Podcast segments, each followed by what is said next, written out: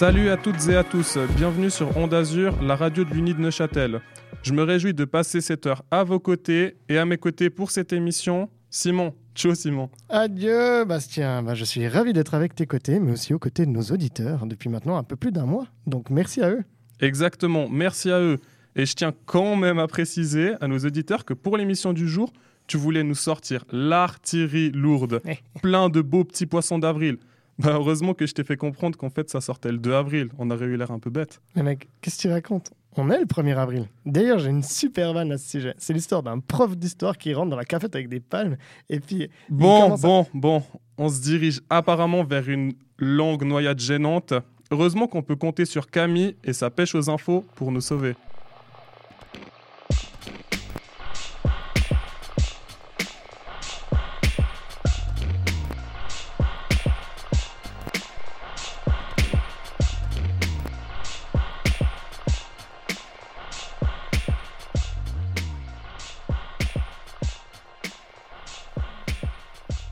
La rubrique Pêche aux infos n'aura jamais aussi bien porté son nom. En effet, cette semaine, c'est avec un petit peu moins de gaieté de cœur que d'habitude que j'ai lancé Netflix pour regarder le nouveau documentaire choc proposé par la plateforme Seaspiracy, la pêche en question. En effet, ça fait quelques jours qu'autour de moi et sur les réseaux sociaux, on ne parle que de ça. Et après l'avoir regardé, j'ai su que j'allais avoir besoin d'en parler. Produit par Kip Andersen, Keegan Kuhn et Ali Tabriti, qui faisaient déjà partie des équipes qui ont réalisé Cowspiracy et What the Health, le documentaire se concentre cette fois-ci sur l'océan. L'association PETA France en résume bien le propos. Seaspiracy enquête sur les ravages infligés par les humains aux espèces marines et met au jour certains des secrets les plus dérangeants de l'industrie de la pêche.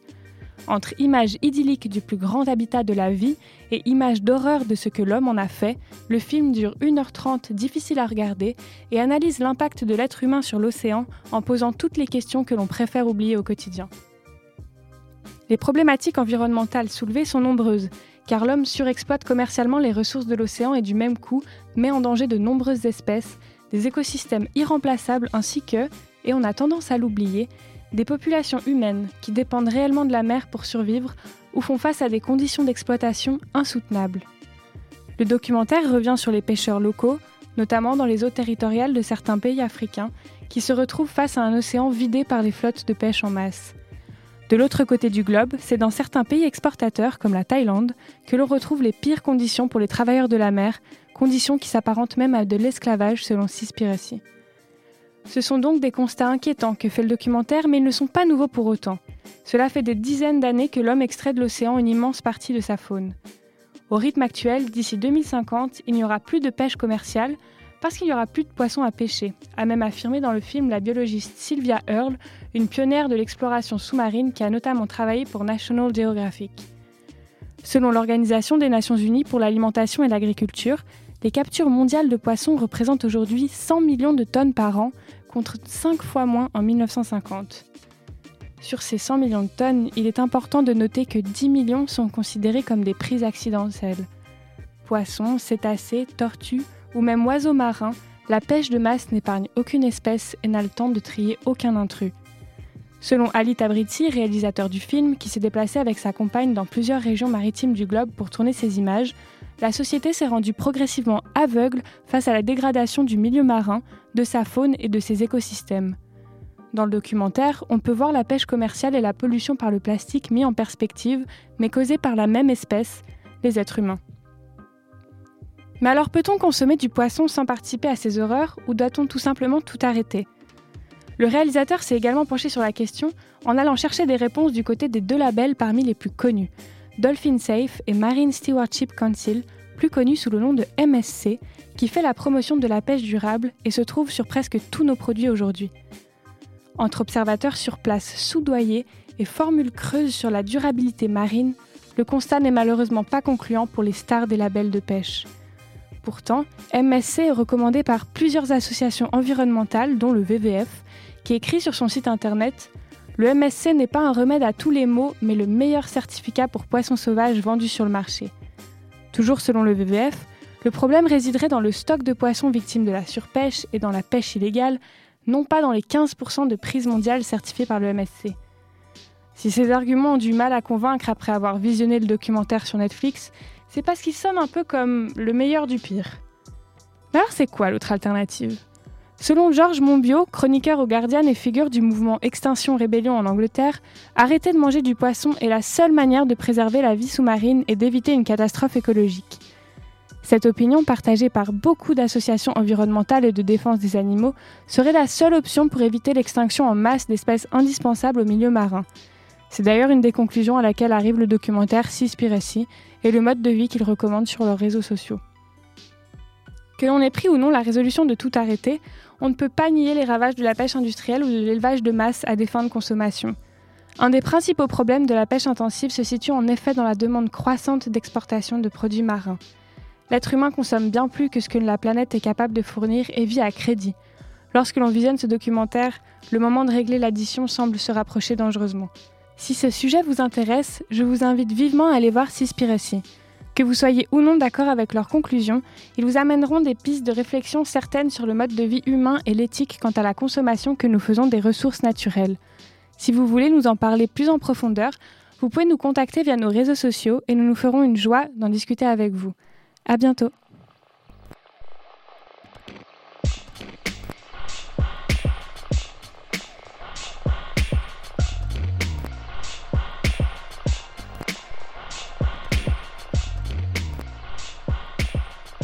Merci à Camille pour cette belle pêche aux infos. Mais dis-moi, Bastien, toi, ça t'arrive encore de voyager? Moi, bah ça va. Depuis qu'Ondazur m'a ouvert les portes euh, de la célébrité et des placements de produits, bah je passe pas mal de temps à Dubaï. Et toi? Bah, mec, toi, t'es chanceux hein, pour le coup. Parce que pour ma part, bah, c'est un peu plus compliqué. Un peu comme tout le monde, je crois, et même dans le cadre des études, malheureusement. Effectivement, les échanges universitaires, ils en ont pris un bon coup. Je trouve ça assez dommage. Je te propose qu'on écoute Emmanuel, qui aujourd'hui, euh, bah, à défaut de clasher Booba, il va nous parler des échanges universitaires au temps du Covid pour la rubrique des jeunes rives sur Onde Azur.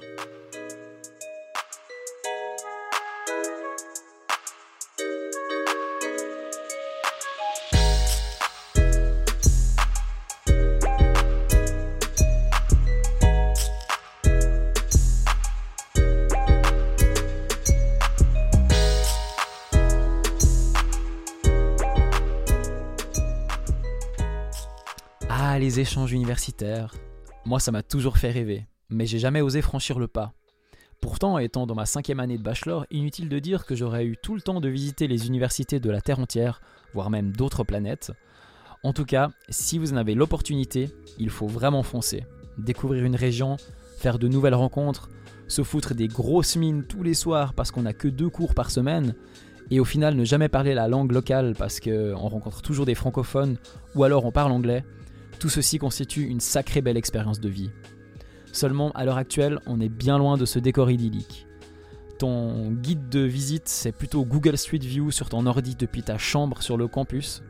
Tes rencontres, c'est les livreurs Uber Eats qui t'apportent tes commandes. Et les mines, c'est celles de tes crayons avec lesquels tu coches désespérément les jours de confinement qui s'écoulent très lentement. Et oui, sale temps pour la planète et pour les séjours universitaires.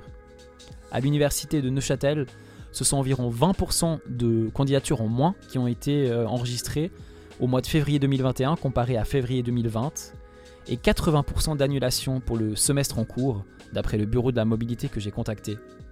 Les étudiants et étudiantes de l'UNINE qui étaient à l'étranger au moment de l'explosion de la pandémie en 2020 sont pour la plupart rentrés en Suisse au mois de mars de cette année-là pour y terminer leur semestre à distance, avec dans certains cas la possibilité de retourner dans l'uni d'accueil pour y passer leurs examens de fin de semestre de printemps. Les étudiants et étudiantes les plus touchés ont été ceux et celles qui euh, souhaitaient partir au semestre d'automne 2020 dans une université hors de l'Europe, puisque celles-ci ont toutes annulé les échanges, à l'exception des États-Unis, car à l'époque Donald Trump pensait encore que le coronavirus était une invention, tout comme le réchauffement climatique d'ailleurs. Bon, allez, j'arrête les statistiques et je vous propose d'écouter le témoignage d'une ancienne étudiante de l'UNINE qui a certes pu partir en septembre 2020, mais qui, comme beaucoup, s'imaginait un tout autre quotidien. Alors, Odaline, salut. Salut. Ça me fait très plaisir de te recevoir. En fait, c'est plutôt toi qui me reçois euh, chez toi. Tu es ma première invitée, euh, et quelle invitée de marque. C'est un honneur pour moi. Merci à toi de m'avoir invité. Euh, chères auditrices et chers auditeurs, vous entendez peut-être des bruits de fond inhabituels, je ne sais pas si on entend. Il y a un camion qui passe en ce moment même, on entend des, petits moineaux qui piaillent et puis euh, des, des, corbeaux aussi. Alors on n'a pas investi dans un simulateur de bruit externe dans le studio, mais on se trouve simplement donc chez toi, sur ta terrasse à Boudry. il fait grand beau et puis je suis très content d'être là. Odaline, tu es euh, une ancienne brillante étudiante en bachelor ici à l'Uni euh, Neu. Tu as obtenu euh, quelle mention d'ailleurs Rappelle-moi. bien. Bah c'est bien. Merci. Parle-nous un peu de ton parcours ici à l'université de, Neuchâtel. Alors à l'université de Neuchâtel, j'ai fait un bachelor en logopédie, psychologie et sciences du langage, dans le mhm. but de devenir logopédiste. Et j'ai décidé de faire mes études euh, à la suite de mes études à l'étranger du coup. Mhm. Effectivement, c'est pour ça que tu es là. C'est donc l'année dernière, tu as décidé de quitter le calme du littoral neuchâtelois pour partir vivre la Bruxelles, Bruxelles vie, comme dirait Damso, et faire ton master en, logopédie. Comment a germé ce projet et euh, comment tu as vécu un peu la situation euh, pandémique actuelle dans cette décision? Alors, euh, j'ai souhaité partir à Bruxelles parce que je me suis dit que c'était un peu la dernière opportunité que j'avais dans ma vie de vivre à l'étranger, euh, dans le cadre de mes études, parce que j'ai été faire mon master. Donc après, euh, je pensais quand même m'arrêter au master. Donc c'était un peu la dernière, la dernière fois où je pouvais vraiment partir. Mhm. Donc je me suis pas présentée au concours pour entrer en master en logopédie parce qu'il y a un concours d'entrée. D'accord. Donc, ici euh, à Neuchâtel Exactement. Donc j'ai décidé de pas du tout le faire, de partir euh, directement. Quelle euh, rebelle. J'admire. Non mais j'ai vraiment, c'était vraiment bien que j'ai fait ça parce qu'au final sinon j'étais partie sur une déception et je pense que même si j'avais réussi, j'aurais pas voulu rester. J'avais vraiment ce besoin de partir de Neuchâtel parce que j'ai, enfin, je suis née à Neuchâtel, j'ai vécu à Neuchâtel et toute ma vie a été basée sur Neuchâtel, donc il fallait au bout d'un moment, enfin, j'avais envie de voir quelque chose de nouveau et puis de changer d'environnement. Je comprends. Et quand j'ai pris cette décision, du coup, la pandémie, on parlait seulement de la Chine. Donc c'était pas encore, euh, ça avait pas pris C'était donc au début d'année 2020, euh, j'imagine. Ouais, exactement. Donc ça avait pas pris autant d'ampleur que ça a pris finalement. Et euh, donc pour moi, j'avais cette optique que j'ai pris cette décision finale en fin mars, et c'est là où il y a eu le confinement. Ils ont annoncé le confinement. Et euh, je me suis dit, euh, ah, mais il y aura le confinement et après euh, ça va aller mieux. D'ailleurs, cet été, l'été, l'été 2020 a été bien. Donc je me suis dit que ça allait pas continuer.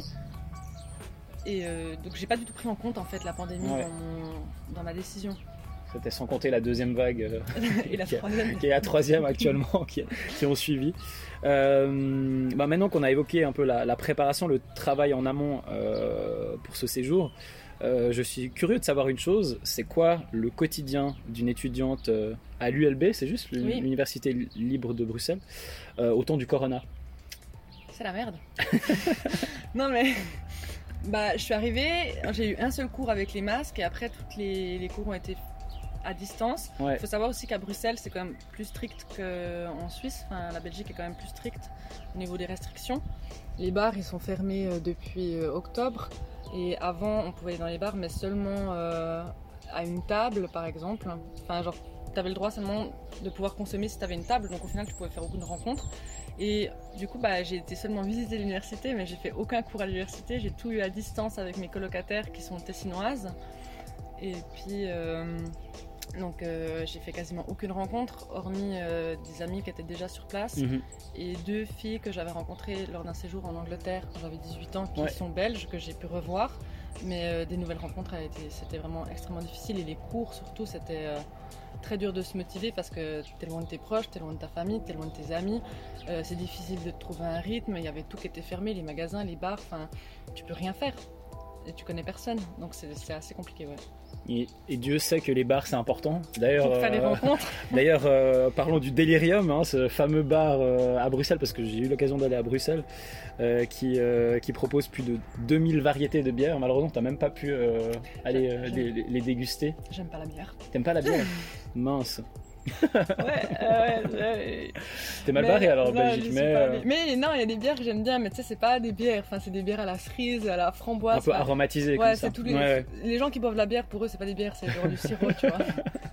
je vois. Bon, on parlait justement des rencontres. Et moi, j'aimerais revenir sur une rencontre que tu as faite, dont tu m'as parlé. Parle-nous de ce, ce, fameux Josh qui faisait le Yamakasi sur les toits de Bruxelles. Qu'est-ce que. Alors, quand on était du coup bah, en semi-confinement, enfin je sais pas comment tu peux appeler ça, mais avec mes colocataires, en face, il y avait un chat qui était toujours sur le toit d'en face et qui se baladait. Puis du coup, on l'a appelé Josh. Et euh, c'est un peu euh, la première rencontre belge qu'on a fait. C'était un chat. Mais. Euh, et puis, bah, en fait, on n'a jamais pu l'approcher ou rien parce qu'il était dans l'autre toit. Ouais, vous avez jamais eu envie de construire une espèce de passerelle depuis, depuis votre appartement jusque. Ça aurait été une bonne occupation pendant le, le confinement, justement, de construire un, euh, une passerelle, puis d'aller enfin pouvoir euh, serrer la, la patte. Si je, commence, si je continue de déprimer, peut-être que je ferai ça. Pourquoi pas, ouais, ça peut être une. Euh, tu peux, tu peux devenir la pro de la menuiserie et puis construire une jolie passerelle en bois et puis connecter un peu les deux immeubles. Il y, a un truc, il y, a un truc à construire. Bah, tu viendras construire, construire si tu veux. ça marche, avec plaisir. Alors Rodaline, aujourd'hui si j'ai la chance de t'avoir au micro, c'est que tu profites d'une petite pause pour te ressourcer Ici, euh, qu'est-ce que ça te fait de retrouver euh, tes racines? Beaucoup de bien. Parce que, bah, en fait, euh, ce qui m'a beaucoup manqué à Bruxelles, c'est l'aspect social. C'est mes, proches, ma famille, un petit solo de, maracas, on en profite. Non, mais on continue, il n'y a pas de souci, c'est les, aléas du direct. je suis désolée, c'est le téléphone. On a encore un téléphone fixe, je crois qu'on est des Il y a encore des gens qui, ouais, effectivement. mais c'est pour euh, les personnes âgées, euh, enfin des, personnes âgées qu'on connaît et puis qui emploient encore le fixe, c'est pour ça. effectivement, une pensée à eux. Ouais. Mais du coup, euh, j'espère que ça va pas trop perturber parce que. Ah, c'est bon, ça s'est arrêté. Mais ouais, bah, ça me fait beaucoup de bien parce que j'ai pu retrouver ma famille, mes amis et j'ai vraiment réalisé euh, à quel point c'est important. Parce qu'en fait, euh, à Bruxelles, euh, je voyais quasiment personne. Il faut dire aussi qu'il pleut beaucoup. Vraiment beaucoup. Donc en fait, le temps, c'est pas la même chose. Et vu que c'est une ville, hormis les parcs, t'as pas beaucoup de nature. Enfin, t'as de la nature. Enfin, c'est une jolie ville qui a beaucoup de charme. Et tu as quand même de la nature parce que tu des parcs, mais c'est pas la même chose que le bord du lac ou genre de voir les montagnes. Et un truc qui m'avait. J'aurais jamais pensé que ça me, manquait, ça me manquerait, c'est vraiment les montagnes et le lac. Ouais. Euh, c'est bah, vraiment ressourçant en fait. je pense bien. Et du coup, bah, je suis revenue du coup pour me ressourcer. Je compte repartir bientôt.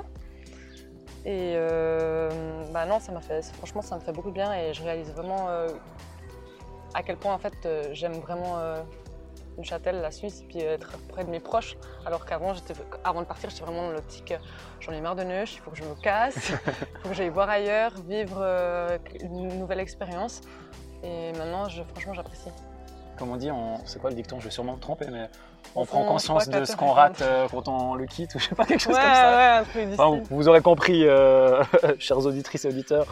alors, au moment où on enregistre, justement, on est le mercredi 31 mars. Mhm. Et euh, il me semble que tu repars vendredi, donc le jour de la diffusion de l'émission. Euh, est-ce que tu appréhendes un peu ton retour à, Bruxelles? Oui. Oui, parce que euh, quand je suis revenue de Bruxelles, quand j'étais à Bruxelles, j'étais vraiment pas bien mentalement, moralement. J'avais vraiment besoin de partir, enfin de revenir du coup voir du monde, voir mes proches, parce que j'avais pris une habitude où j'avais complètement décroché les cours pendant deux mois. J'étais, genre, je me levais à 13h, je faisais rien de mes journées. Puis, euh, bah, j'avais pas de rythme, j'avais pas de. Je voyais personne, il faisait moche.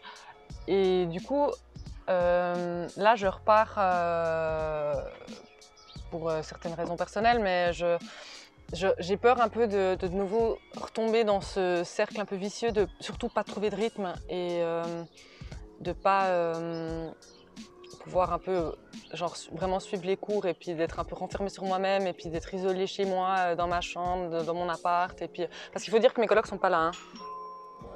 Ah, ça sonne. Ah, ça sonne. C'est la sœur. Je reviens. C'est incroyable. Désolée, c'était euh, effectivement ma sœur qui est rentrée du cours. Voilà, D'où l'importance de la famille. Hein. On, en parlait tout à l'heure. Euh, moi, j'aimerais te, demander, euh, au final, est-ce que euh, tu aurais peut-être un conseil ou une astuce, un mot à dire aux gens qui, qui souhaiteraient faire un échange en cette période particulière? Alors moi, je dirais que si c'est pour une durée de six mois ou un semestre, ça vaut pas la peine. Il faut pas parce que si la situation elle est comme elle est en Belgique et puis que vous pouvez faire encore une rencontre, que les cours sont à distance, euh, ça vaut pas la peine de partir. Parce qu'au final, vous allez, ils vont juste se retrouver seuls dans un mhm. appartement ou dans une résidence étudiante forcément, et il y aura rien à faire. Et puis, euh, franchement, ils vont rien pouvoir découvrir du pays ou autre. Donc, ça vaut pas la peine. Mais après, si c'est pour une plus longue durée, comme moi, par exemple, je pars dans une optique de 3 ans. Enfin, là, j'aurais fini ma première année. Euh, bah, je pense que ça peut valoir la peine. ans, il n'y aura plus de corona. Il aura complètement disparu, euh, on n'en parlera plus. Peut-être pas complètement disparu, mais disons qu'il y aura peut-être beaucoup moins de restrictions et ça va quand même permettre de pouvoir euh, avoir l'expérience de découvrir le pays et puis de s'intégrer. Mais mhm. six mois, un semestre, je pense pas que ce soit. que ce soit... Enfin, après, c'est la décision de tout à chacun. Enfin, les gens décident vraiment ce qu'ils veulent faire et tout, il n'y a pas de problème. Mais, mais en tout cas, moi, je ne l'aurais pas fait. Mhm. Parce que bah là, ça fait une année que j'y suis et des Belges, j'en ai rencontré un, c'est mon copain actuel, mais sinon. Euh, bon, une belle rencontre quand même euh, qui en valait la peine. Oui, oui, mais sinon. Euh, une qui vaut mille rencontres. Pour pas sombrer dans le, mélodramatique, le Non, j'en ai fait quand même quelques-unes, mais disons que vraiment l'intégration est très compliquée, quoi.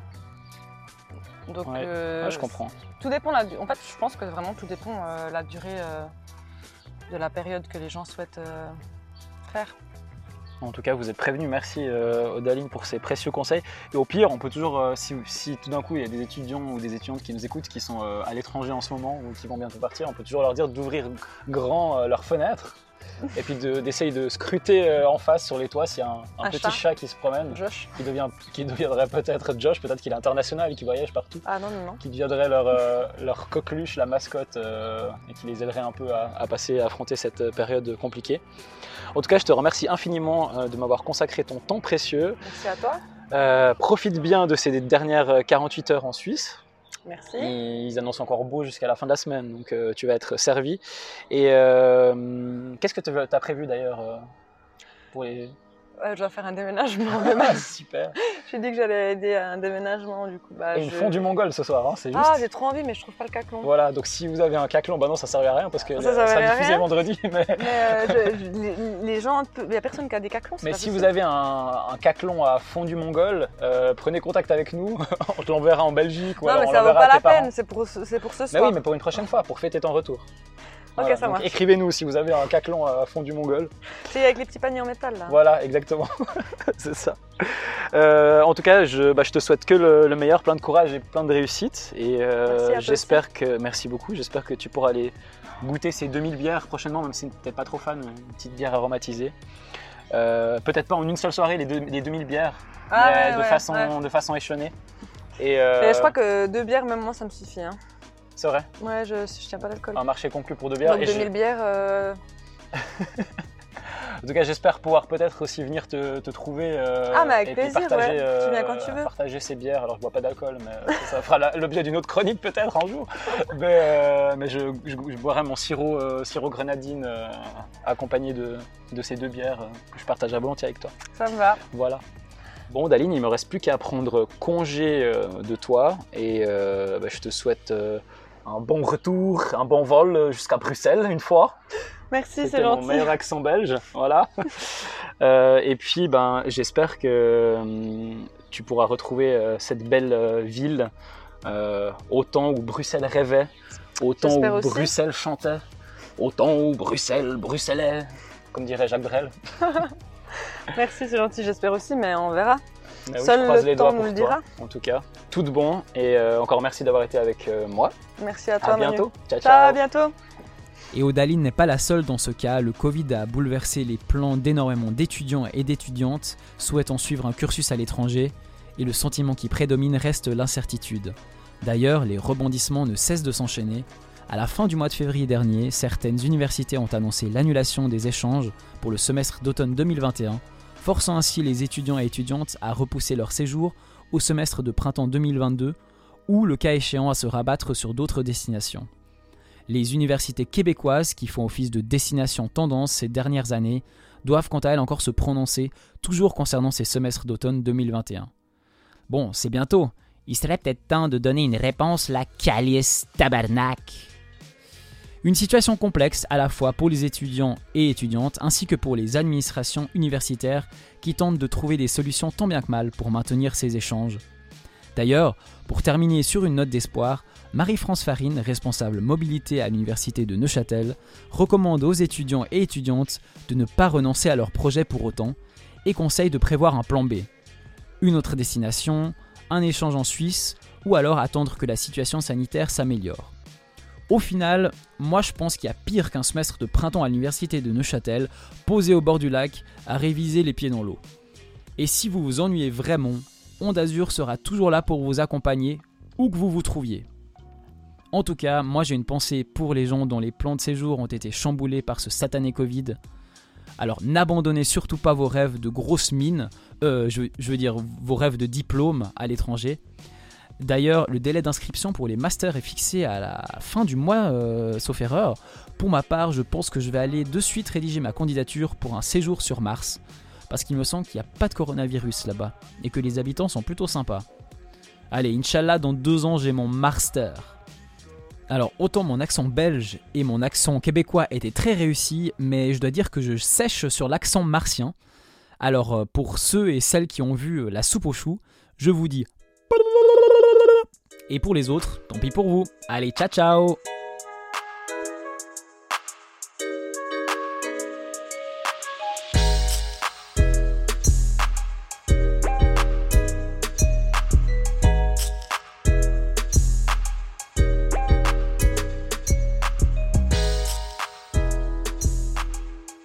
Merci à Emmanuel de nous avoir présenté cette chronique qui nous concerne euh, la plupart, hein, pour la plupart, étant étudiant?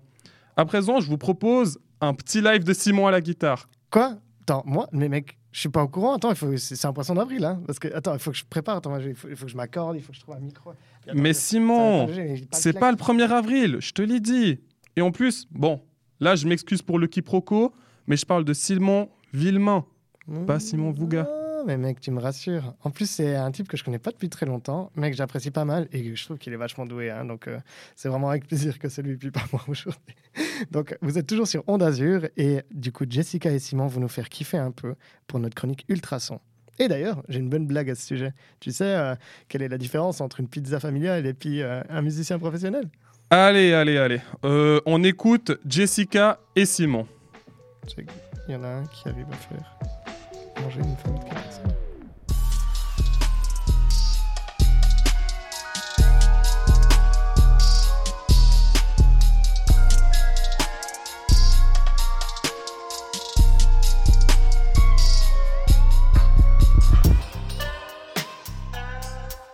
Bonjour à toutes et à tous et bienvenue dans Ultrason. Lorsqu'on a mis en place notre radio, tout le monde était vraiment enthousiaste de pouvoir mettre en place une rubrique musicale où on pourrait inviter des artistes régionaux et organiser des live sessions. Notre ambition se concrétise aujourd'hui grâce à Simon Villemain qui a accepté de participer à l'émission. Salut Simon. Salut Jessica. Alors Simon, tu es un jurassien de 22 ans, étudiant à l'université de Neuchâtel en communication, géographie, psycho. D'accord, les gens dans les autres unis vont se dire que c'est hyper bizarre, mais on vous expliquera ça une autre fois. tu es également musicien et c'est en cette qualité que tu viens dans l'émission, comme je l'ai déjà dit. Du coup, pour débuter, est-ce que tu pourrais me dire à quel âge tu as commencé la musique et surtout, ben, pourquoi la musique déjà? Alors, euh, j'ai commencé à 8 ans, 8-9 ans. Euh, et pourquoi? C'est grâce à mon père en fait parce qu'il a, il est fan de musique country. Et puis, euh, il a toujours euh, mis cette musique dans la maison. Euh, on a toujours écouté ça. Puis j'ai baigné là-dedans depuis, depuis mon, plus jeune âge. Et puis, bah, du coup, ça s'est fait assez naturellement. Puis il est, guitariste aussi. Donc, donc il m'a appris les basses comme ça. Et puis, du coup, toi, tu joues de la guitare, mais est-ce que tu joues aussi d'autres instruments? Je joue tout petit peu d'harmonica. mais je, je, débute. Du coup, euh, non, principalement de la guitare. Du coup. Et euh, tu joues quel type de guitare? Tu es plutôt acoustique ou plutôt électrique? Euh, Les deux, vraiment. les deux ont des, ont des, des avantages et des inconvénients. et puis, elles permettent les deux de faire des choses différentes. Mais du coup, le truc acoustique, c'est vachement plus folk, plutôt plus intime, disons. Et puis l'électrique, c'est un peu plus hurlant, un peu plus, un peu plus rock. Ok. Euh, tu me disais du coup que ton papa, lui, est fan de country. Est-ce que c'est comme ça que toi, enfin, c'est avec ce style musical que tu as commencé ou enfin, est-ce que tu pourrais déjà m'expliquer l'évolution de tes goûts musicaux? Euh, du coup, euh, bah, mon, père jouait de la, guitare. il, a des très bonnes bases. Alors du coup, il, jouait quand j'étais tout petit. Et puis, du coup, j'étais, j'ai été assez impressionné par cet instrument. Et puis, j'ai voulu faire comme papa. Et puis, euh, du coup, c'est vraiment avec ça que j'ai débuté d'écouter de la musique. Euh, après, je me suis assez vite, j'ai pris des cours assez vite et je me suis assez vite euh, découvert une passion pour le, le, rock and roll. bon, des trucs, des trucs de vieux, hein, les Stones, Chuck Berry, des, des trucs vraiment des 60, 70, 50, 60, 70. Et puis, euh, du coup, j'ai les Rally Stones pendant plusieurs années. Ensuite, euh, ensuite quand, quand Michael Jackson est mort, j'ai viré, euh, puis j'étais tellement fasciné par l'enthousiasme, enfin l'enthousiasme, pas l'enthousiasme, l'engouement, non, pas l'engouement non plus, le, bruit en fait autour de sa mort. Des mots très mal choisis. C'est pas grave.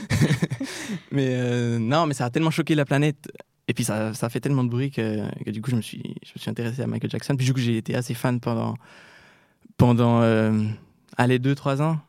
Et puis, euh, puis après j'ai découvert ACDC. Et là, euh, ben, j'ai passé 4 ans à prendre tous les solos d'ACDC, donc hard rock quoi.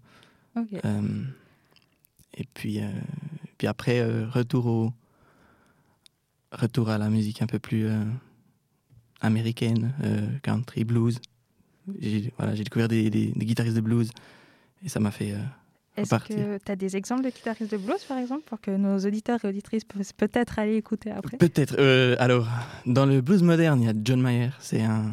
Ouais, il fait pas que du blues, mais, mais c'est un. C'est un. Un maître de, l'instrument. Et puis, il euh, faut un petit peu creuser pour entendre ces trucs un peu plus. un peu plus blues, quoi. Parce que les, trucs les plus connus, c'est, c'est vachement pop, quoi. Mais, euh, ouais, alors John Mayer, euh, dans, guitariste de blues, il y a Stevie Ray Vaughan, il y a Joe Bonamassa. Euh, c'est difficile de faire une liste comme ça, mais... c'est pas grave, c'était assez spontané comme question. J'attendais pas à ce que tu me donnes tout ton répertoire comme ça, du coup. Je pourrais. Peut-être après l'émission, t'inquiète. D'accord, je, je, note. Et puis, avant de parler déjà de ta propre production musicale, est-ce que tu as été à des concerts qui t'ont marqué, par exemple des artistes dont tu viens de parler ou d'autres artistes dont tu n'as pas parlé? Euh, Alors, le, la première fois que j'ai été marqué, c'était un concert euh, dans le Jura, c'était la, la, fête du bison. oui, on fait ce genre de trucs là-bas. C'est très de niche, très de niche, très jurassien aussi. Mais il y avait une ambiance, euh, c'était sous le thème du western, country comme ça, puis il y avait un groupe qui jouait, il jouait Hotel California sur scène. Et puis j'avais été. Euh, c'était très fort, donc du coup c'était très impressionnant. Et puis l'univers euh, m'a subjugué. Et puis ça c'était le premier concert qui m'a marqué. Mais sinon des artistes que j'ai cités euh, avant, et ben, j'ai vu ACDC en 2015, je crois. je, j'étais tellement mordu que j'ai payé deux billets, je les ai vus deux fois en un week-end. Les deux fois qu'ils sont venus au, au Let's Ground à Zurich, je les ai vus. Mais du coup. Euh... Putain, ça, c'est de la dévotion. Complètement, oui. de la dévotion. Et t'as vu d'autres artistes ou? Euh, Alors, les Stones. Les Stones. J'ai fait beaucoup de. Enfin. Des, artistes que j'écoute, il euh, n'y a plus que les. Enfin, parmi les, les artistes que j'écoute, il n'y a plus que les très très connus qui, qui font des tournées internationales, disons. Enfin, en tout cas, des vieux groupes de rock. Euh. Mais du coup, les Stones, c'était très impressionnant parce que c'est des. Pour moi, j'arrive difficilement à comprendre qu'ils existent dans le même monde que moi et puis qu'ils existent toujours. Ça fait 50 ans qu'ils tournent et puis ils ont vécu toutes ces choses et, ils sont toujours là, dans la même réalité. Donc, ça, ça m'a beaucoup marqué. Et puis au niveau du coup de ta propre production de musique, est-ce que tu fais plutôt des covers ou tu chantes ou tu écris? Comment ça se passe? Euh, alors, euh, oui, je, fais beaucoup de covers parce que c'est, pour moi, c'est essentiel de, d'apprendre euh, de ces idoles parce qu'ils ont tout à nous apprendre. on peut pas, pour moi, on peut pas, on peut pas partir de, rien et juste construire son, univers musical puis sa propre musique sans influence. En tout cas, pour moi, c'est. Du coup, je suis extrêmement influencé par les musiciens que j'écoute. mais j'écris, je commence à écrire. Enfin, ça fait quelques années que j'écris quelques trucs en, en, acoustique, principalement. Et puis, ouais, je, m'y mets. je m'y mets. Et tu as déjà euh, euh, joué en concert, par exemple, tes propres musiques Ou alors sinon, quand tu te produis publiquement, c'est plutôt des covers? Alors c'est plutôt des covers, parce que euh, bah, c'est un peu plus rassurant, des gens, disons, de... on a déjà une structure, et puis voilà, le morceau existe déjà. On ne doit pas mettre au... on doit pas mettre au... tester notre propre, nos propres capacités d'écriture. Mais, mais oui, j'ai déjà fait passer une ou deux de mes, mes chansons dans des concerts. Et euh, tu as apprécié jouer tes, euh, tes propres musiques et la réception du public surtout Enfin, elle était au rendez-vous? Oui, oui. Euh, j'ai, c'était, j'ai, fait un concert à un anniversaire privé d'un, patron de boîte de nuit. Le mania de, de, la, nuit. Non, mais. et puis, du coup, il y avait pas mal de musiciens. Il est musicien, donc il y avait pas mal de musiciens de la région, de très bons musiciens. Puis, ils, ont, ils ont bien accueilli mon jeu et puis puis mes, mes compos, enfin j'avais joué une compo, on m'avait félicité pour ça. Alors du coup, euh, ça, ça, aide à prendre confiance en ce qu'on fait, mais, mais c'est un long chemin, disons. Ok. Et justement, alors pour cette dernière partie, est-ce que ça te dirait de nous jouer un morceau de ton choix? Et si oui, lequel? Mais très volontiers, comme c'est spontané. Euh, du coup, je vais, je vais vous jouer euh, un morceau que j'ai écrit, du coup. C'est l'occasion de... Ah, j'aurais joué. De, bah de, de se lancer. Et puis il s'appelle euh, On the Roadside. Voilà, parce que j'écris en anglais. Euh, je, je me suis pas encore mis à la musique francophone. Bilingue.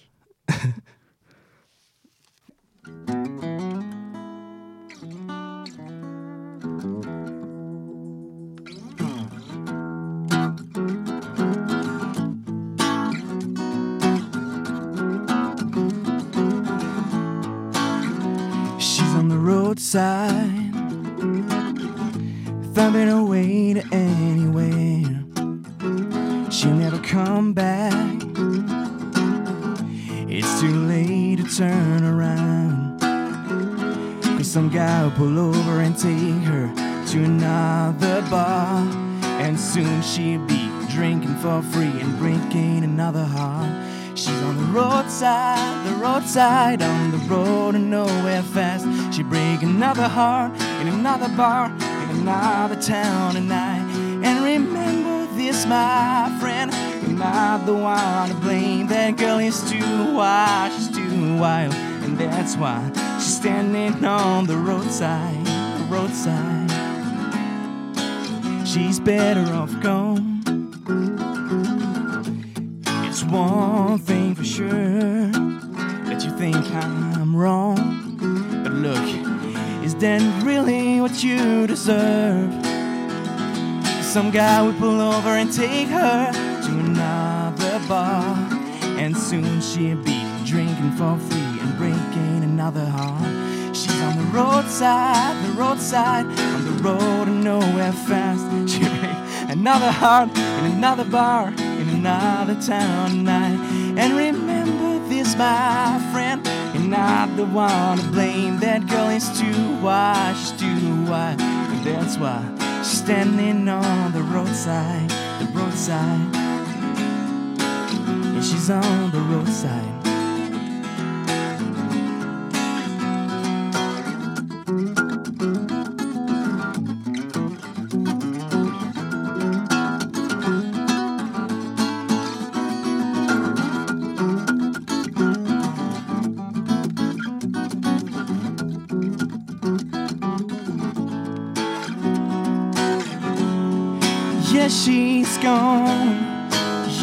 Gone by now. There ain't no use in sticking around, sticking around. There's a dawn after the dusk, like a blessing after the curse. And as far as I'm concerned, she's on the roadside, the roadside, on the road, nowhere fast. She break another heart in another bar in another town tonight. And remember this, my friend, the one to blame. That girl is too wild, she's too wild, and that's why she's standing on the roadside, the roadside. outside.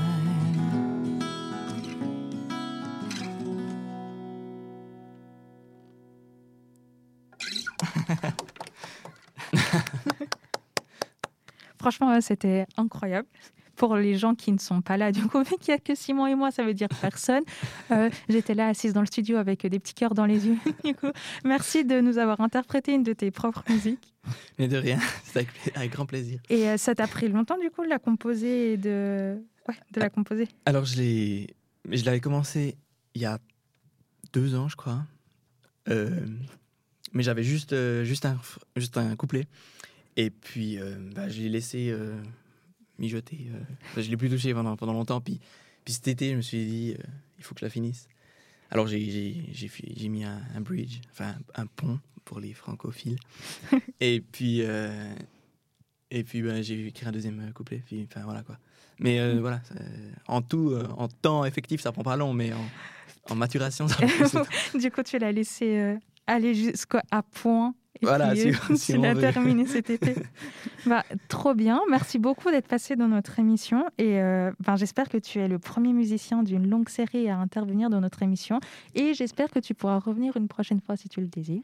Très volontiers. Merci beaucoup à, à vous tous. Euh, du coup, encore merci Simon. Et n'hésitez pas à le suivre sur ses réseaux sociaux. C'est Simon Villemain tout collé pour lui donner de la force. C'était Jessica et Simon pour Onde Azur. À une prochaine. Ciao, ciao. À une prochaine. Ciao, ciao.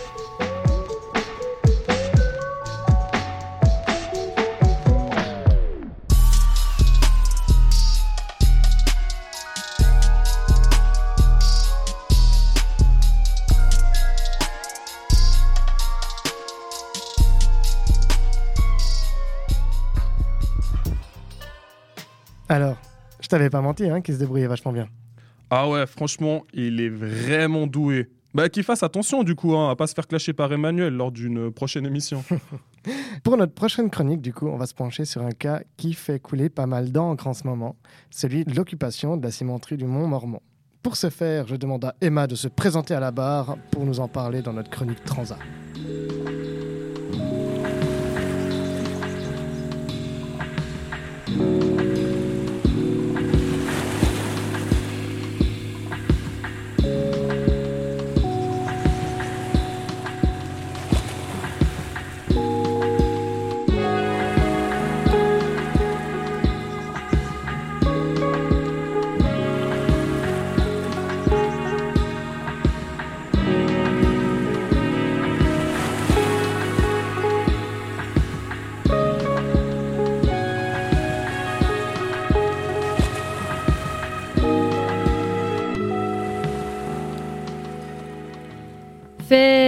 Féministe anticapitaliste, féministe anticapitaliste.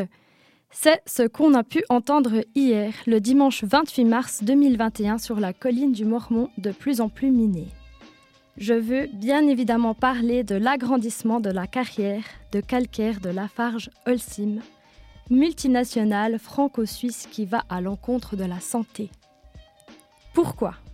Premièrement, cette usine produit du béton et donc énormément de gaz à effet de serre. Le ciment est ainsi un matériau de construction très nocif pour le climat. En Suisse, c'est l'activité directe la plus polluante. Deuxièmement, ces tirs de mines détruisent la faune et la flore de la colline. Précisons que lorsqu'un espace naturel est bétonné, il est tout simplement tué. Troisièmement, l'extraction de sable impacte gravement le climat. C'est donc du pur suicide à l'échelle locale comme à l'échelle globale. En plus de la pollution environnementale, cette multinationale est accusée de violation des droits humains comme ceux du travail. Soulignons quand même que Lafarge Holcim a versé de l'argent à des groupes armés comme Daesh, ce qui est tout à fait révoltant. Pour montrer leur opposition à ces ravages, un énorme groupe de femmes nues et peintes ont arraché les barrières de la carrière de Holcim. J'aurais vraiment adoré rejoindre cette réunion gorgée de vie et de bonne humeur. Merci à ces femmes de souligner ce problème systémique et de symboliser par leur propre corps libéré la défense des terres vivantes contre les actionnaires, contre les politiques et contre les patrons. Ces féministes se sont jointes à six mois d'occupation parce qu'au sein de l'espèce humaine, les premières touchées par ce genre d'écocide sont bien évidemment les personnes vulnérables, dont les femmes. La convergence des luttes est ainsi le noyau de cette zone à défendre. Une ZAD, c'est un moyen physique de protéger un espace. Le vendredi 26 mars, des écologistes ont également signifié leur attachement au lieu par le biais d'une manifestation à Lausanne. Le soutien se prouve aussi par des ravitaillements et des apports en matériel nécessaires à la subvention des besoins des personnes qui restent au campement à l'extérieur ou à l'intérieur du site. Les nœuds de lutte de ce mouvement anticapitaliste sont la croissance infinie, les multinationales psychologiquement, émotionnellement, spirituellement et physiquement mortifères, la logique de propriété privée sans partage, l'oppression patriarcale inhumaine et la suprématie blanche dangereuse. Oui, vous avez bien relevé les pléonasmes. Mais alors, qu'est-ce que ce mouvement écoféministe défend? Il prône tout simplement la diversité biologique et humaine, la souveraineté du corps, de l'alimentation et des terres, l'autodéterminisme de l'image du corps, la libération de l'identité de genre et la réappropriation de son orientation sexuelle et affective. C'est une ode au nouveau rapport à soi, aux autres et au monde, une impulsion finalement favorisant tout naturellement la vie et l'amour de manière intersectionnelle et inclusive. En bref, nous tendons vers un mouvement de libération pour un monde adapté à tout le monde. Pourtant, cette ZAD, première suisse depuis des années, risque d'être expulsée d'ici mardi soir. Je souhaitais vraiment en parler parce que ne rien faire ou ne rien dire, c'est rester complice. J'espère qu'il y aura énormément de monde lors de l'évacuation. Merci aux gens qui militent contre l'exploitation des écosystèmes riches. C'était Emma sur Onde Azur.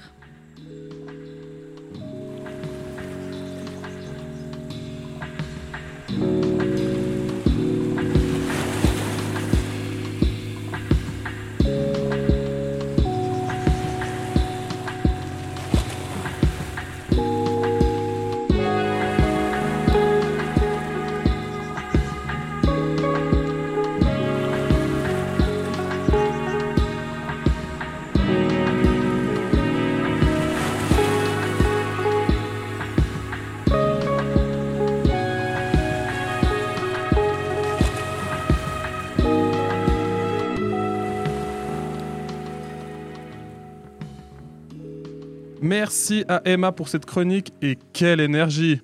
Amanda Gorman, ça te dit quelque chose, Simon? C'est pas la fille cachée de Jean-Jacques Gorman? Ouais, pas sûr. Pour ma part, je la connais pas du tout et je te cache pas que j'en ai un peu honte. Heureusement que je peux compter sur Lena pour une séance de rattrapage dans notre chronique Aquarelle.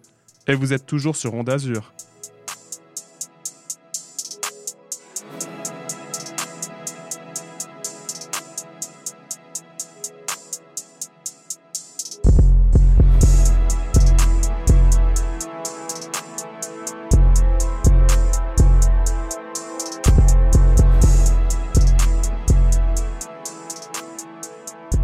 Certainement suivi, de près ou de loin, la cérémonie d'investiture du président américain Joe Biden. C'était le 20 janvier et l'iconique Lady Gaga avait chanté l'hymne national américain. Mais ce qui a retenu l'attention du monde entier, et c'est le sujet que j'ai choisi de creuser aujourd'hui, c'est la prestation de la jeune poétesse Amanda Gorman. Âgée de seulement 22 ans, elle n'était pourtant pas inconnue de l'Amérique. À 16 ans, elle remporte déjà son premier prix de poésie, puis se fait couronner du titre de meilleure jeune poète du pays trois ans plus tard. En 2015, elle publie un recueil de poèmes, et quelques années plus tard, c'est la future First Lady Jill Biden en personne qui l'a choisie pour le discours d'investiture de son mari. Choix percutant, Amanda Gorman bouleverse avec son poème The Hill We Climb, la colline que nous gravissons. Il faut dire que toutes les circonstances sont réunies pour rendre l'intervention poignante. Amanda Gorman est une femme, noire, jeune, américaine, engagée. Kamala Harris a été élue vice-présidente, et c'est la première femme, ainsi que la première personne d'origine indienne et jamaïcaine jamais élue à ce poste. On l'entend partout, c'est une nouvelle ère qui commence. Le discours d'Amanda Gorman survient moins d'un an après le pic du mouvement Black Lives Matter et quelques jours après l'attaque du Capitole par des Trumpistes extrémistes. La colline dont elle parle fait donc directement référence au Capitole. Elle a donc la lourde responsabilité de déclamer son poème devant une Amérique divisée. Comme le dit le quotidien Le Temps, il faut dire qu'Amanda Gorman est de ceux qui manient le rythme et le sens des mots avec une aisance déconcertante. Humble, charismatique, elle a étudié à Harvard et tire ses influences de la littérature afro-américaine notamment Toni Morrison. Descendante d'esclaves, élevée par une mère célibataire souffrant de troubles auditifs et de problèmes d'élocution dont elle a réussi à se débarrasser, elle fonde en 2016 une ONG, One Pen One Page, un programme d'écriture pour les jeunes. Ce qui fait vibrer la jeune californienne, ce sont les questions de race, d'oppression, de discrimination, de féminisme ou encore d'environnement. Son poème incarne l'espoir, l'esprit de réconciliation. Mais si j'ai choisi de brosser le portrait d'Amanda Gorman plus de deux mois après l'événement qui l'a propulsée au rang d'icône, c'est que son mythique poème a tout récemment fait polémique. Sans surprise, les maisons d'édition du monde entier se battent pour obtenir les droits de traduction de The Hail We Climb. Pour la version néerlandaise, le choix a été validé par Amanda Gorman elle-même. Marike Lucas Rineveld, talentueuse poétesse et romancière de 29 ans. Oui mais voilà, elle a beau être non-binaire et mener différents combats militants, la traductrice est blanche. Et cela déclenche les foudres d'une activiste, Janice Doyle, qui pointe le décalage entre l'intense lumière posée sur Amanda Gorman depuis sa prestation de janvier et l'ombre dans laquelle beaucoup de jeunes talents afro-néerlandais se débattent aux Pays-Bas. Et c'est vrai que pour la traduction francophone par exemple, c'est la rappeuse belgo-congolaise de 24 ans Marie-Pierre Kakoma, alias Luz the Yakuza, qui a été choisie à l'unanimité. Alors c'est un débat houleux qui est lancé. Faut-il être noir pour traduire l'œuvre d'un ou d'une artiste noire? D'autres vont plus loin, comme l'écrivain catalan Victor Obiols, il avait déjà terminé la traduction du poème lorsque son éditeur lui a retiré l'opportunité. Alors il s'interroge. Un gay doit-il être traduit par un gay? Une femme par une femme? Mais l'activiste Janice Doyle l'a précisé à la BBC ensuite. Sa suggestion ne concerne que ce poème-là, cette poétesse-là, dans le contexte précis du mouvement Black Lives Matter. Comme l'analyse le journal Le Temps, la polémique sur les traductions du poème permettra au moins de soulever un point important le manque évident de diversité dans le monde éditorial européen. Pour en revenir à la poétesse, aujourd'hui, Amanda Gorman, c'est 3,7 millions de followers sur Instagram, de multiples sollicitations médiatiques, des livres en tête des ventes sur Amazon aux États-Unis alors qu'ils n'ont pas encore été publiés. Les précommandes dépassent même les mémoires de Barack Obama. D'ailleurs, Amanda Gorman a depuis longtemps déjà en ligne de mire la présidentielle américaine de 2036. 2036, parce qu'elle aura alors atteint l'âge de 35 ans, âge minimal pour se présenter. Dans tous les cas, je crois que c'est un sujet qui s'ancre bien au sein du sommet de l'égalité. Alors, pour reprendre les mots de Michelle Obama sur son compte Twitter, Keep shining, Amanda.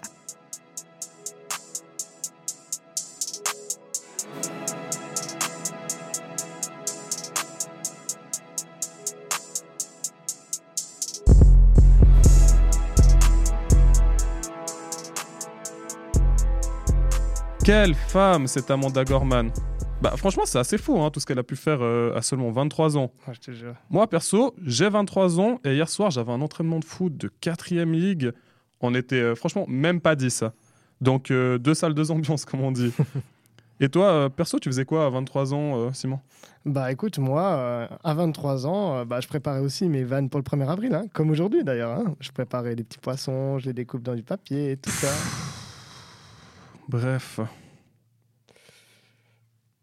Et puis sinon, bah, on a créé une radio. C'est quand même déjà pas mal, ça, non? Ah Ah, ça, c'est vrai qu'on fait partie d'Onde Azur, nous. Ouais, c'est quand même pas mal. Et du coup, après avoir parlé de poésie, on se lance sur de la linguistique pour notre chronique Odyssée. Et c'est Tereka qui est aux commandes.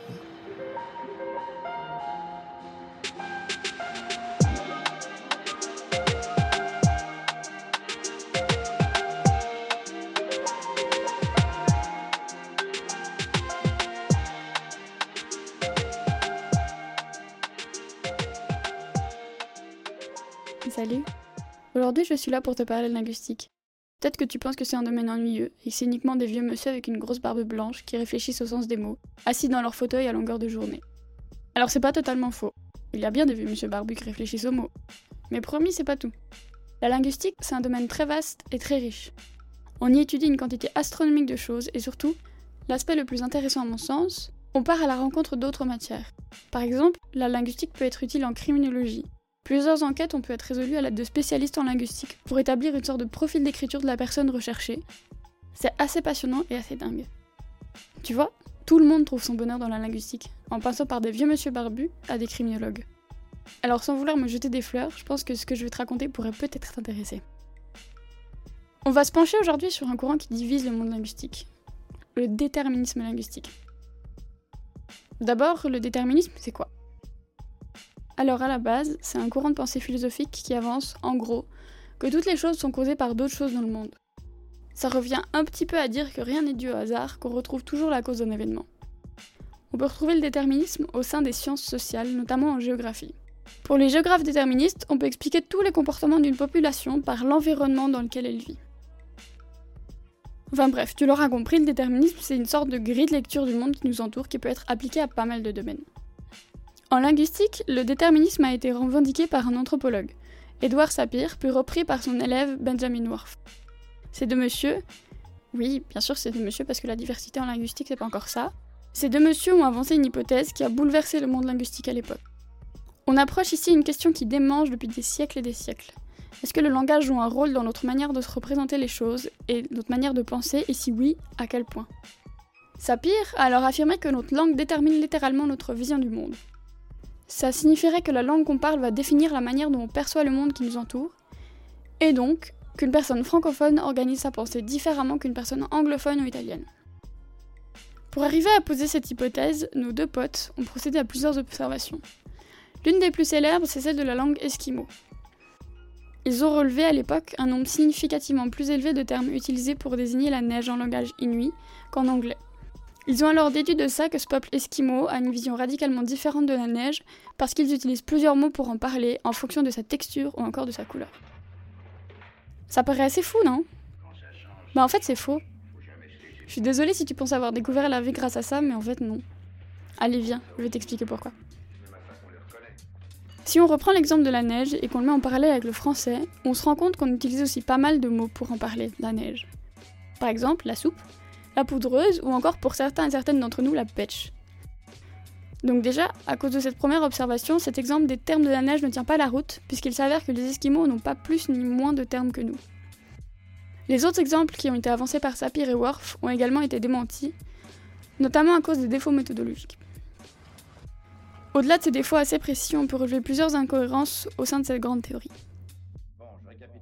Les deux hommes ont d'abord effectué des observations et pas de réelles expériences scientifiques. De ces observations, ils ont tiré des hypothèses, toujours sans vérification. De ces hypothèses, ils sont arrivés à une hypothèse générale qui est bien trop radicale en fait. Si on prend un tant soit peu de recul, on se rend assez vite compte que cette hypothèse n'est simplement pas applicable. Déjà, il faudrait que toutes les langues soient définies dans un cadre strict, ce qui n'est absolument pas le cas, au contraire. Toutes les langues ont des variantes multiples et cette question n'a pas du tout été traitée par Sapir et son élève. En plus, ils n'ont pas pris en compte les personnes bilingues. On ne sait pas si les personnes bilingues, ou généralement les polyglottes, ont une vision différente du monde en fonction de la langue qu'ils parlent à un moment X, mais ça paraît très peu plausible. Enfin, cette hypothèse signifierait que le langage est une capacité qui se développe différemment en fonction de la langue parlée alors que c'est faux. Le langage, c'est avant tout une capacité cognitive universelle, qui se développe de la même manière chez tout le monde, parce que c'est avant tout un moyen de communication. Enfin bref, cette position est bien trop radicale. Aujourd'hui, elle ne fait plus vraiment, voire plus du tout, partie du paysage linguistique. C'est important de rester prudent et de garder du recul avec cette idée, mais des expériences ont montré qu'une langue peut tout de même faciliter ou ralentir nos capacités cognitives. Par exemple, en russe, il existe deux termes distincts pour le bleu foncé et le bleu clair. Les russophones sont plus rapides pour distinguer des nuances de bleu très proches que les francophones par exemple, parce que les francophones ont un seul mot pour le bleu foncé et le bleu clair c'est le bleu. Comme je l'ai dit avant, certaines capacités cognitives sont universelles et se retrouvent dans toutes les langues. Par exemple, on retrouve une sorte de hiérarchie du découpage du spectre des couleurs qui est universel. L'humain va d'abord différencier le foncé du clair, puis le rouge, et ensuite d'autres couleurs, mais à chaque fois dans un même ordre précis. Et les chercheurs et chercheuses se sont rendus compte de ça en analysant des langues qui n'ont pas le même nombre de mots pour désigner les couleurs, et il s'avère qu'ils sont à chaque fois arrivés au même schéma. Donc, en conclusion, la langue n'influence pas la pensée, mais elle peut faciliter le raisonnement. Aujourd'hui, on parle avec beaucoup de précaution de léger possibilisme linguistique, mais certainement plus de déterminisme, c'est beaucoup trop radical. Pour cette brève chronique sur le déterminisme linguistique, on a parlé d'anthropologie, de cognition, de psychologie, de bleu et même de neige. C'est bien la preuve que la linguistique est très vaste. En plus, elle est plus puissante que nous pour débusquer des criminels. Alors fonce découvrir d'autres aspects de la linguistique. Si ça t'intéresse, tu trouveras de la bonne vulgarisation et des bonnes explications sur la chaîne YouTube de Linguisticae.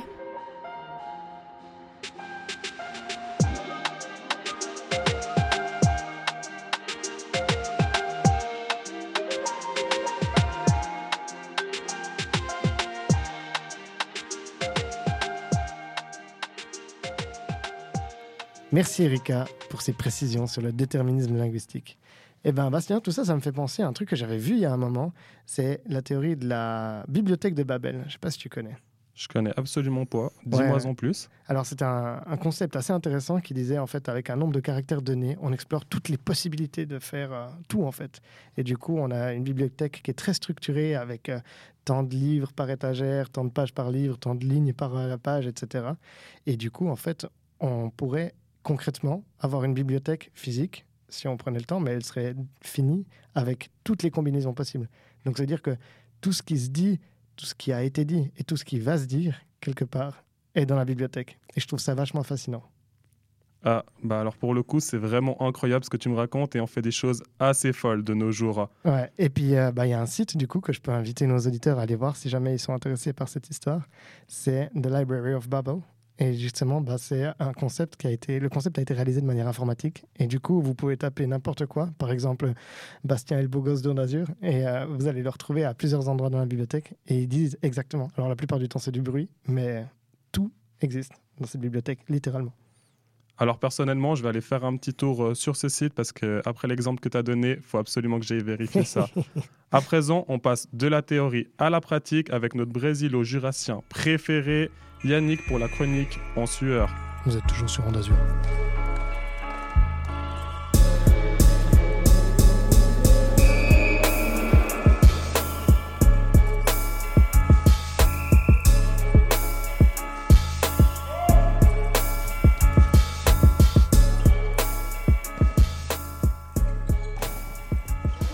Et voilà, avec le retour des beaux jours et les nouvelles mesures d'assouplissement, j'ai enfin pu reprendre les entraînements de football et j'en suis très heureux. Un retour à la presque normale car on n'ose toujours pas être plus que 15 et les contacts sont toujours interdits. Mais bon, partager un moment et taper dans le ballon avec mes coéquipiers, ça n'a pas de prix. Le souffle court, le ballon qui traverse le terrain alors que c'était pas le plan, ça fait mal. Mais bon, pas le choix quand on s'appelle Yannick et pas Cristiano Ronaldo. Le week-end dernier a aussi repris le championnat de Formule 1 avec une nouvelle victoire de Lewis Hamilton, même si il a eu chaud car le Hollandais Max Verstappen lui a mis la pression jusqu'au dernier tour. Pour revenir à un niveau plus régional, le HCC est en vacances malheureusement. Après s'être incliné 8-0 dans le dernier acte des quarts de finale de playoff de Swiss League, le club du haut du canton se tourne déjà vers l'avenir les dirigeants des abeilles se sont octroyés les services d'un international norvégien. Sondre Holden, 28 ans, a déjà participé à deux reprises au championnat du monde et à une reprise aux Jeux olympiques. À voir ce qu'il pourra apporter dès la reprise au club de hockey phare de la région de Châteloise. Dimanche, Moutier a rejoint le canton du Jura et le HCA Joie a connu le nom de son futur adversaire pour les demi-finales de Swiss League les Ajoulots se battront pour une place en finale contre Langenthal, premier acte de cette bataille demain à Porrentruy. Pour revenir sur tapis vert, parlons de nos équipes de Suisse. La Nati des moins de 21 ans a été éliminée de l'Euro. Les Rougets ont perdu leur dernier match de poule face à des Lusitaniens survoltés. 3-0 score final et un billet Ljubljana Zurich pour les protéger de Mauro Lustrinelli. Je tiens tout de même à signaler que la Suisse nous a montré un très très beau visage et plein de belles perspectives pour l'avenir, notamment avec des joueurs comme Imeri, Lotomba, Mambimbi et Zekiri. Retenez bien ces noms. La première équipe, quant à elle, a assuré lors de ses trois matchs du mois de mars, avec une victoire facile 3-1 contre la Bulgarie. À noter que les trois buts helvètes ont été inscrits lors des 12 premières minutes de jeu de ce match. Lors de son deuxième match de qualification pour la Coupe du Monde 2022 au Qatar, elle a réussi à prendre les trois points. Face à une Lituanie compacte et engagée, la Nati a été portée par Tcherdan Shakiri, aka Big Shaq. Le joueur de Liverpool a inscrit le but le plus rapide de l'histoire de l'équipe de Suisse. 85 secondes, c'est le temps qu'il a fallu au gaucher magique pour sceller le score de ce match. Lors de son dernier match en date, mais cette fois-ci en amical contre la Finlande, la Suisse a su se remobiliser après être rentrée au vestiaire avec un score négatif de 2 à 1. Elle a finalement remporté le match 3 à 2 pour se donner pleine confiance avant l'Euro. Rendez-vous le 1er juin prochain pour connaître les noms des 23 joueurs qui auront l'honneur de porter le maillot à Croix-Blanche. On se réjouit d'ores et déjà et en attendant, ouvrons des vignettes Panini et collons nos images comme des gamins de 10 ans. Inch'Allah, je pack Mbappé et Ronaldo. Allez, c'était Yannick. Ciao, ciao.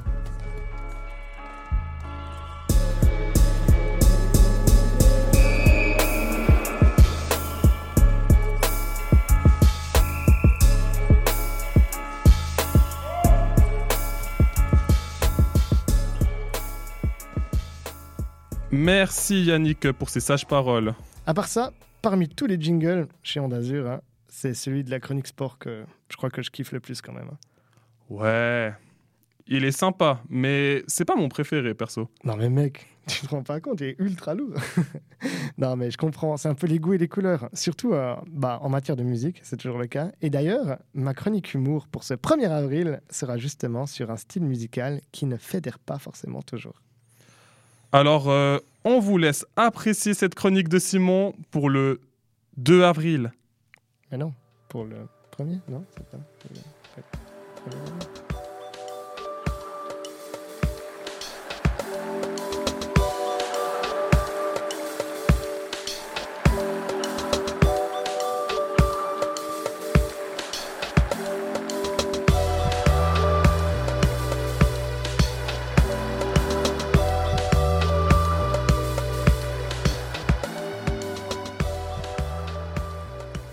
Cette équipe, j'espère que ça joue pour vous tous. Et eh ben, comme toujours, une intro un peu farfelue pour cette chronique humoristique aujourd'hui, parce que même si c'est le 1er avril et que j'ai fait le plein de blagues, surtout des mauvaises, hein, vous commencez à me connaître un peu, et eh ben aujourd'hui on va faire le lien entre des étiquettes de bouteilles de vin et le son des sabots sur la terre battue du Midwest américain.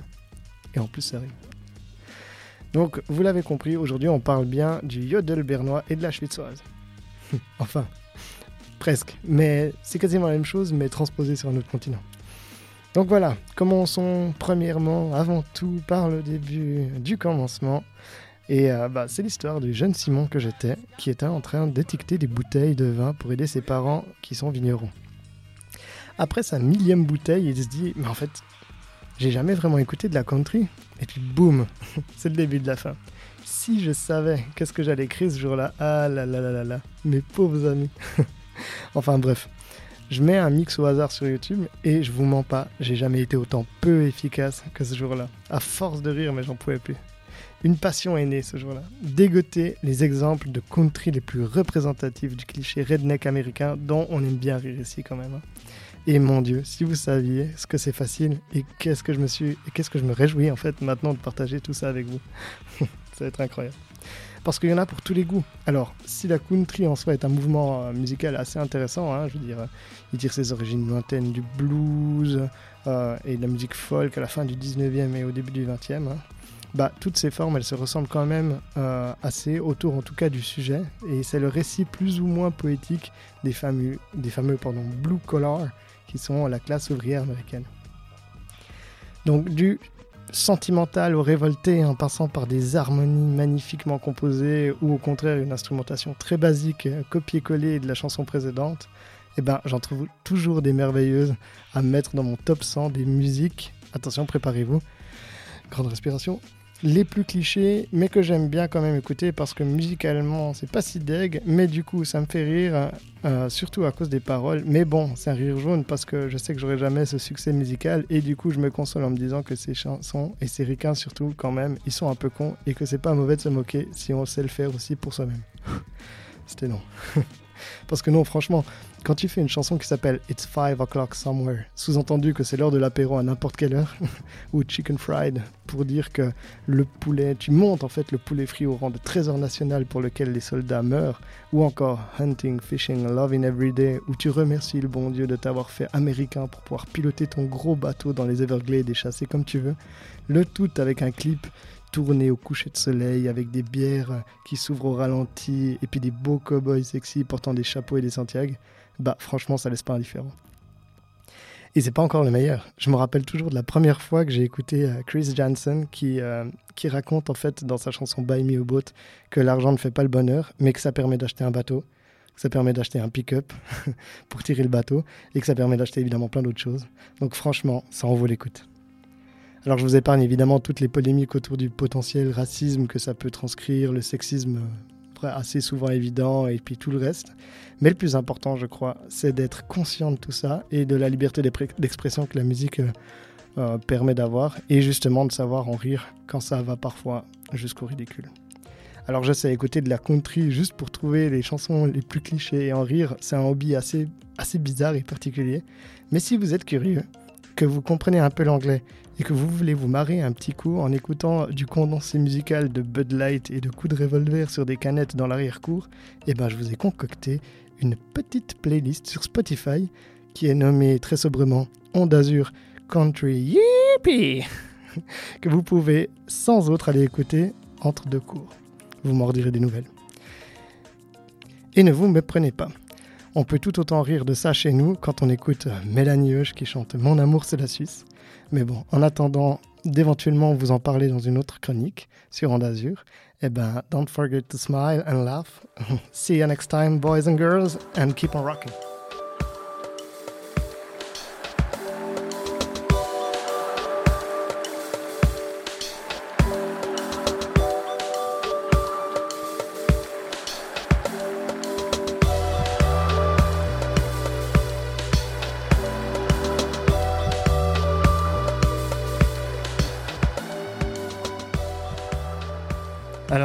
T'as kiffé Mais Simon, on est le 2 avril. Regarde ta montre. Mais mec, mais non, mais... Ah non. En tout cas, je suis très content d'avoir partagé cette heure à vos côtés. On remercie tous les chroniqueurs ainsi que vous les auditeurs. N'hésitez pas à nous retrouver sur nos réseaux sociaux ou à réécouter nos anciennes émissions sur Spotify et SoundCloud. On vous souhaite un magnifique week-end au bord du lac et au soleil. Prenez soin de vous. C'était Bastien et Simon pour Onde Azur. Mais ça veut dire que j'ai loupé ma journée de blague